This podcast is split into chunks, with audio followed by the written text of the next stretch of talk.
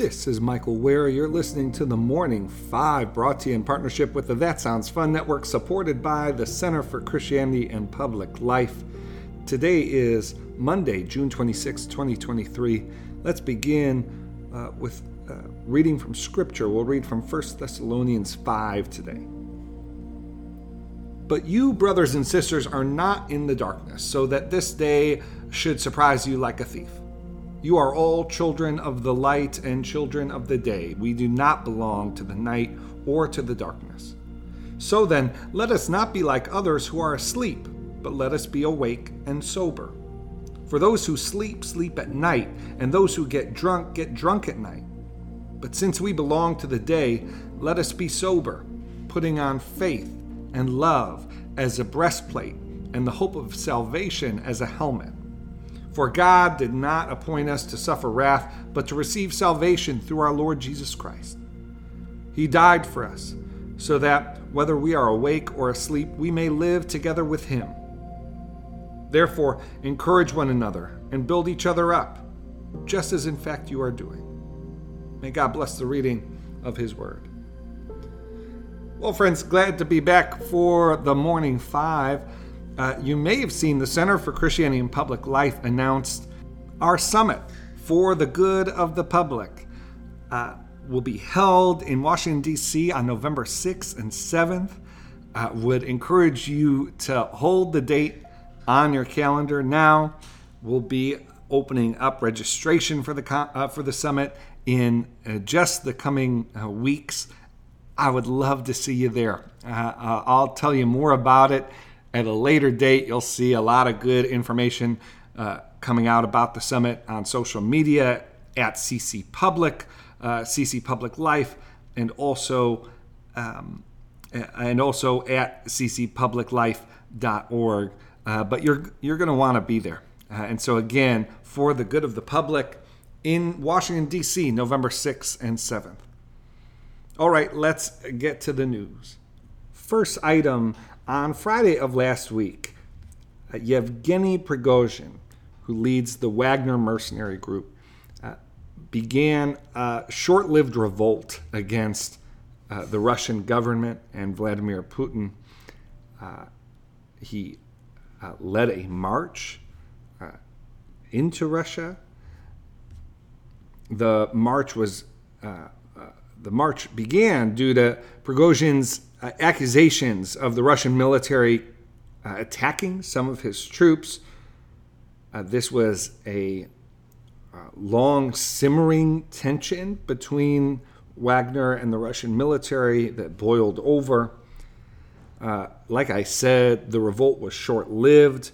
A deal was struck over the weekend. Prigozhin will go into exile in Belarus, will not be uh, uh, will not face pro- prosecution. Uh, there are some open questions about what uh, troops, uh, what what some of the Wagner mercenaries will face. Though this this crisis, this conflict was short-lived, it's another strike against the credibility, the strength of Putin uh, at a time when Russia's strength was already questioned due to Ukraine uh, putting up more resistance than many thought, and as Putin and Russian military officials seem to suggest they expected uh, at the beginning of the war. On Meet the Press Sunday, U.S. Secretary of State Antony Blinken uh, said, quote, I think we've seen more cracks emerge in the Rus- Russian facade.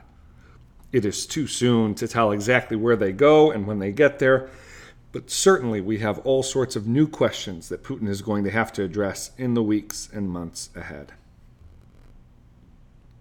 All right, the second news item uh, a new law in Canada targets Instagram and Facebook. Canada will now require tech companies, including social media organizations, to pay local news outlets for attaching links to articles on their websites. The Canadian Parliament's law passed Thursday is a push to force larger companies like Google and Facebook to pay for the news that they share for free on their platform. However, Facebook and Instagram say that they will pull news articles completely from both platforms in Canada. Essentially, the law requires these larger companies to engage in a bargaining process for utilizing news content, binding tech companies up in potential arbitration processes if they don't abide. Third and final news item for this week uh, let's recap Prime Minister Modi's visit. Uh, in Washington last week, Prime Minister of India uh, Narendra Modi addressed Congress, spoke with the president, and met with U.S. and Indian tech executives to discuss key areas for growth.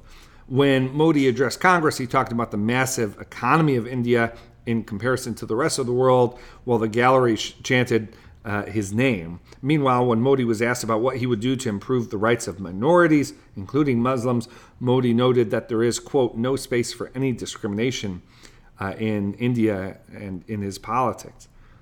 During the two and a half hours that uh, President Joe Biden and Modi spent together last Thursday, both leaders pointed to areas of economic growth within the two nations and emphasized the fact that trade between India and the U.S. has almost doubled in the last decade. Modi and top tech executives from both countries, including Tim Cook of Apple uh, and leaders from Google and Microsoft and others as well, discussed new defense and technology cooperation on top of deliberations about how to address the growing economic and militaristic threat that China poses in the global sphere.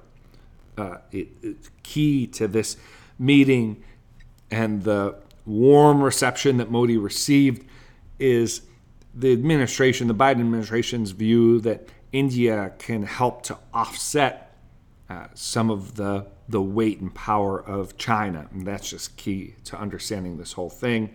It is notable, though, that during none of his public interactions with uh, uh, the U.S. Uh, this past week did Modi directly refer either to China or to Russia. All right, friends, that's all the news for today.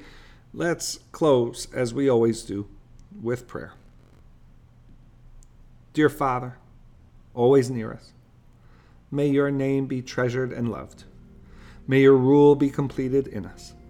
May your will be done here on earth in just the way it is done in heaven. Give us today the things we need today, and forgive us our sins and impositions on you, as we are forgiving all who in any way offend us.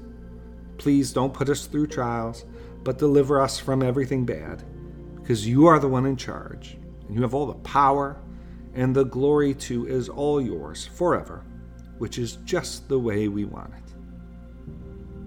All right, friends, hope you have a wonderful day. We'll be back tomorrow. Thanks for listening.